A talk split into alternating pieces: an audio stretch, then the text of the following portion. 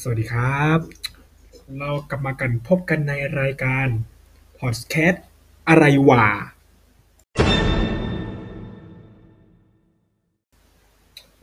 และท่านผู้ชมท่านใดที่ตื่นเช้ามาฟังรายการของเรา เราก็ขอขอบพระคุณท่านมาก ๆนะครับ ที่ตื่นเช้ามาฟังสำหรับท่านผู้ชมท่านใดที่ตื่นเช้ามาแล้ว เปิดหน้าต่างจะสูดอากาศสดชื่น เย็นๆ แต่กลับด้านมองเห็นไปเจอ PM 2.5 งั้นก็ขอให้โปรดระวังกันด้วยนะครับ แล้วท่านผู้ชมทางใดที่ตื่นเช้าจะออกไปซื้อกับข้าวกับปลาข้างนอก ก็โปรดใส่แมสด้วยนะครับ เพื่อป้องกันโรคโควิด -19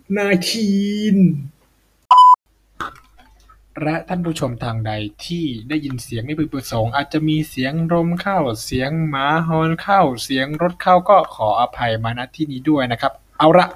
เรามาเข้าสู่เนื้อหารักกันเลยดีกว่า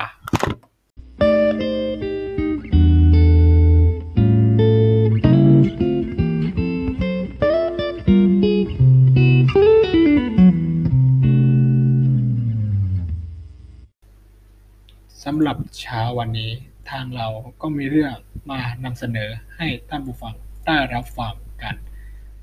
หัวข้อมีอยู่ว่า ศาลสั่งอุตสาหกรรมย่านระยอง ลงดาบโรงงานปุ๋ย ปล่อยน้ำเสีย ศาลปกครองคุ้มครองชั่วคราว สร้างอุตสาหกรรมจังหวัดระยอง และเทศบาลมะขามคู่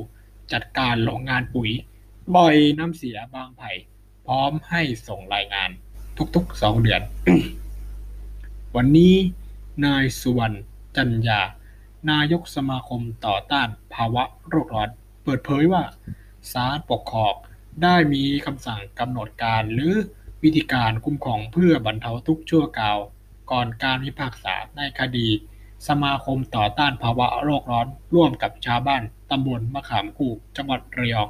ได้ยื่นฟ้องอุตสาหกรรม จังหวัดระยอง นายกเทศมนตรีตำบลมะขามคู่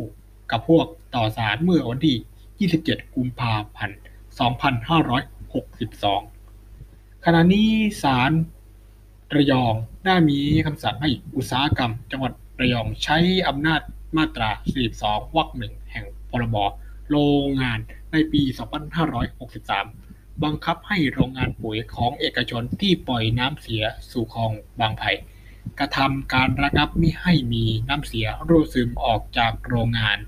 ลงสู่คลองบางไผ่อีก และหากผู้ประกอบการโรงงานไม่ดำเนินให้อุตสาหกรรมจังหวัดระยองเป็นผู้ดำเนินการเอง โดยคิดค่าใช้จ่ายในการดำเนินการทั้งหมด พร้อมค่าปรับไม่เกิน 50,000 บาทต่อวัน ตามมาตรา 63 ทับ 21 และมาตรา 63 ทับ 22 แห่งพรบ วิธีปฏิบัติราชการทางปกครอง ฉบับ 3 นอกจากนั้นศาลยังสั่งให้นายกเทศมนตรีตำบลมะขามคู่ในฐานะเจ้าพนักงานท้องถิ่นตามพรบ สาธารณสุข ปี 2535 ดำเนินการตรวจสอบจุดรั่วซึมน้ำเสียออกจากโรงงาน และตรวจสอบสภาพคลองบางไผ่รายงานกับภาพพร้อมรูปทุกหนึ่งเดือน โดยให้เริ่มตั้งแต่วันที่ 1 สิงหาคมต่อไปนี้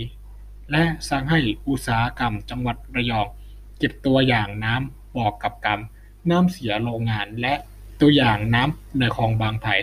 เพื่อตรวจสอบวิเคราะห์และรายงานผลต่อศาลทุก ๆ 2 เดือน โดยเริ่มตั้งแต่วันที่ 1 สิงหาคม ปี 2562 ต่อไปนี้